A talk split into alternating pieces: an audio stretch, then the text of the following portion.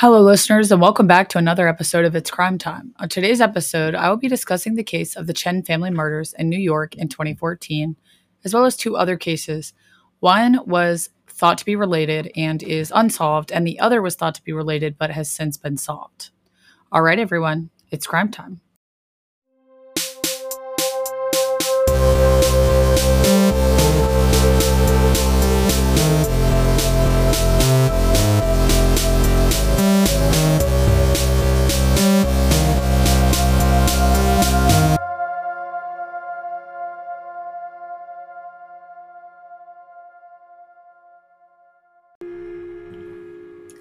There isn't a whole lot of information out there about the Chen family and their killings due to the fact that they were immigrants, so it's hard to find information about their pasts. And with the case being unsolved, police have not released a lot of information just due to the fact that if someone comes forward and said they did it, or if they finally capture somebody in relation to the crimes, that this person will hopefully have information that you know the public doesn't know and the police will be able to know if you know they're telling the truth or they were involved Jin Chen, or Chen Jinfeng, and his wife Hai Yan Li moved to the United States from Hezhou, Fujian province off the southeastern shore of mainland China in around 2002.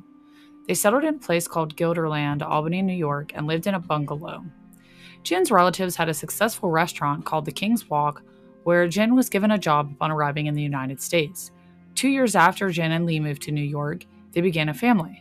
Their son Anthony was born in 2004, and then their son Edward, or Eddy, was born in 2007. Neighbors say they would all see the boys outside riding their bikes and playing, and they were just very active, happy children. They attended Guilderland Elementary School. On Thursday, October 8th, 2014, Jin did not show up for work at the restaurant and did not call to say he wasn't coming in.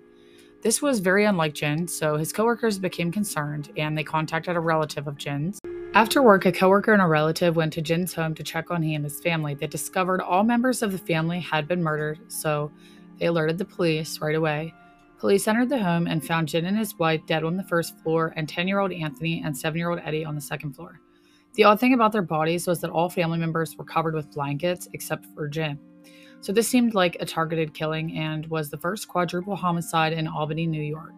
Albany is the capital of New York and it's pretty large, so this was surprising, but Guilderland was a small suburb and it was relatively quiet, so this this was very surprising.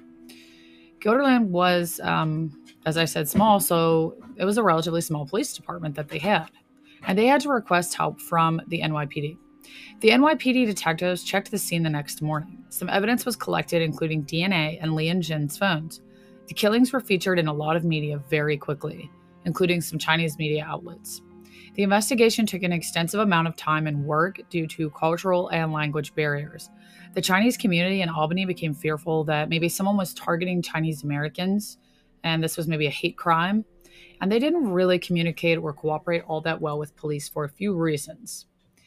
Um, besides, of course, the fear and the language barriers, was that a lot of illegal immigrants were present in this neighborhood.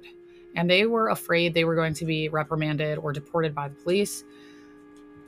So they had kind of fear about coming forward. Police then decided to look for surveillance cameras around the neighborhood, but they came to a dead end and they could not locate any. Some evidence came out from the coroner pinpointing the deaths of the Chen family as being between 3:30 a.m. and 6:30 a.m. They were killed with a hammer and a knife, but information about who was beaten or who was stabbed and who had which injuries was not released. This is due to what I mentioned earlier that any suspects being interviewed would mention specific injuries or what family member had which injuries. And the police would know they were telling the truth by um, these facts because they would know what family members were killed in which ways. And so that was not released to the public for that reason. A month after the murders, in November of 2014, funeral services were finally held for the family members. It took so long to hold a funeral due to the investigation and, of course, family members needing to come from China. The Chen family were buried in Chinatown, Queens, New York, in the All Faiths Cemetery. The family announced a $5,000 reward for anyone who came forward with information leading to an arrest, and police publicly promised not to reprimand or deport any immigrants that came forward in an attempt to gain more cooperation from the community. Earlier, I mentioned that Jin and Li's phones were collected from the crime scene, but they still hadn't been able to gather the data from the phones due to Apple being relatively uncooperative. Apple has certain policies in place to protect the data and privacy of their customers, so this made it difficult for police to collect data even if the phone account holders had been deceased. Police also had a difficult time finding a Chinese translator for interviews due to the differing Chinese dialects being present in this area. Police had about 600 to 700 leads, which was said by Captain Scott Coburn, quote, for a crime this magnitude, it's kind of a low number, end quote. And some of them took the police down certain routes that were rather dark. For instance, Jin had possibly been involved with the Chinese mafia and therefore would have been involved with the Chinese American mafia. This lead has also led them down the human trafficking ring rabbit hole and not only for sex working, but for trafficking illegal workers to various restaurants to work in the United States. This was something that frequently happened with the Chinese mafia. They would send Chinese immigrants over to the United States, sometimes against their will, to work at various locations in the US in restaurants or even sex work. It costed about $50,000 to $70,000 per trip for the mafia to take immigrants to the US, and these people would then have to work to pay back the mafia. And they made very little money. So it would have taken a very long time to pay the mafia back. And oftentimes, well, you know what happens when you owe the mafia and you're not paying up.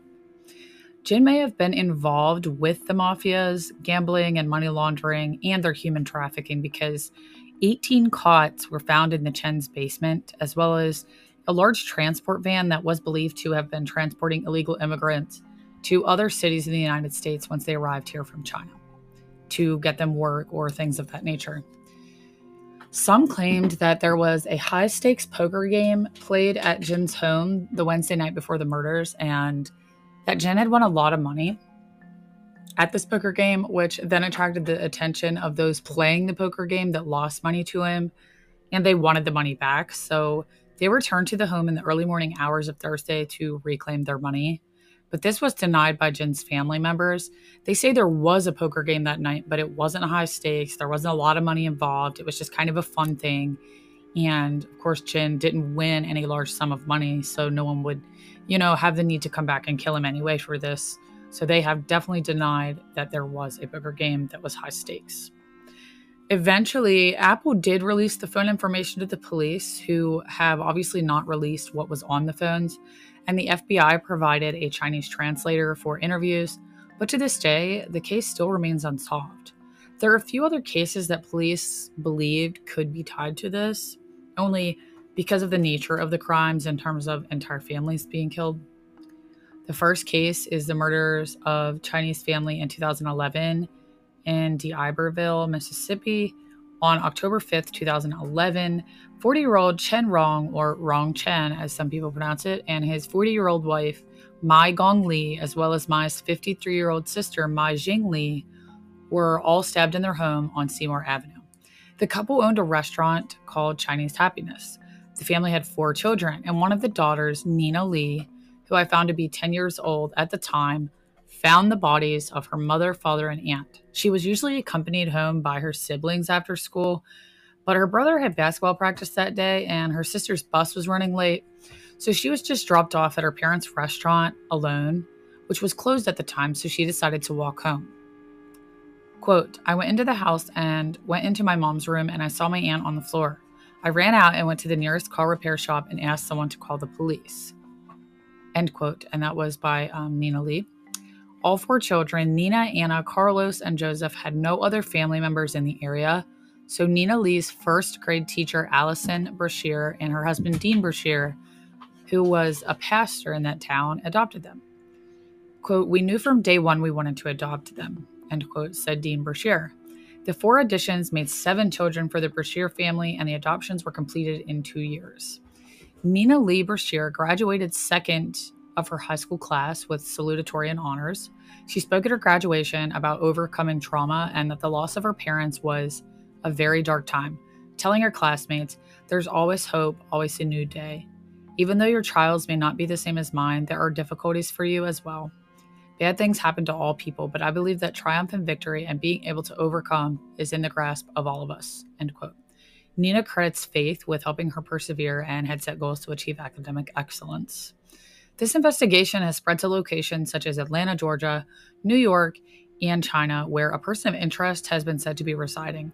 The FBI has been working with Chinese authorities to track this person down. This man was held on immigration charges in the United States, but then he was actually released and deported back over to China. So police are still looking for him in China. Captain Terry Hines says, quote, It's very frustrating. You want to find closure for the children in the community and to make whoever did this horrendous crime pay for what they did. Any leads we can get from the community could be the piece of information that makes that puzzle go together and help us solve this crime. End quote. The FBI released information pertaining to a car that was probably light gray with two doors and had been parked behind the family's car with its hood raised on the morning of the murders.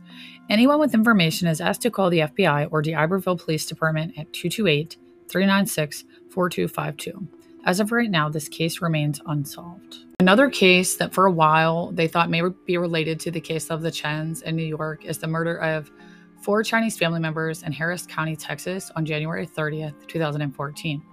Mao Ye's son, who was 50, and his wife Mai Xie, 49, and their sons Timothy, 9, and Titus, 7, were found shot to death in their Houston home execution style. The Houston Chinese Alliance and Crime Stoppers offered a $75,000 reward in 2015, Sheriff Adrian Garcia said at a news conference of the case. Quote, I want you to remember that you killed two children. I want that to burn in your brain. I want it to give you a heart condition. I want it to give you ulcers. End quote. So the sheriff was essentially talking to the killer in hopes that they would maybe feel some remorse and come forward. In September of 2022, Feng Liu was taken into custody after landing in San Francisco on a flight from China. He had long been a suspect in the killings, but there wasn't enough evidence to arrest him at the time. Then in January of 2002, forensic sorry, 2022, forensic testing was completed on samples that previously were unable to be identified, and Liu's DNA was found on a purse that belonged to Xie. Liu had previously made statements saying that he did not know Xie or the children and had no idea where the family lived. The motive officially was not listed at this time, but previously, Liu attempted to get Mao help with a promotion at work, and he believed that Mao instead made derogatory statements about him to fellow coworkers, which may be the reason he did not get the promotion. He had called Mao to ask if he provided the recommendation for his promotion, as he had heard that Mao did not. Mao Ye did tell Liu over the phone that he did not recommend him for a promotion, and Liu believed he was then being treated differently by coworkers the next day. So this sparked him to believe that Mao Ye had been saying negative things about him to his coworkers. As of right now, the case of the Chens in 2014 and the case in D'Iberville, Mississippi from 2011 remain unsolved. And of course, this third and final case was finally solved, and the killer was Feng Liu, and he was taken into custody finally. So I'm sure that there are many other cases out here that are probably related to the Chen case because, you know, this sort of mafia thing happens all the time, and maybe something angered the mafia or the men of the family, of course, did something that, you know, made the mafia mad and they had to take their entire families out. Um, this is something that happens a lot, but of course, the 18 cots in the basement is pretty interesting in the transport van. Now, obviously, in no way, shape, or form am I saying that Chen, the Chen family, deserved it or that Jin Chen deserved any of this. Of course not. Whether he was involved in, you know, the mafia or not, but yes, so they both remain still unsolved to this day. I want to apologize for my short episode, but these are kind of cases I just wanted to talk about. All right, everyone, if you enjoyed this episode, please consider subscribing on Spotify because that's the platform that I have been using the most to host my podcast. I still host on Apple Podcast, Stitcher, and Amazon and things of that nature.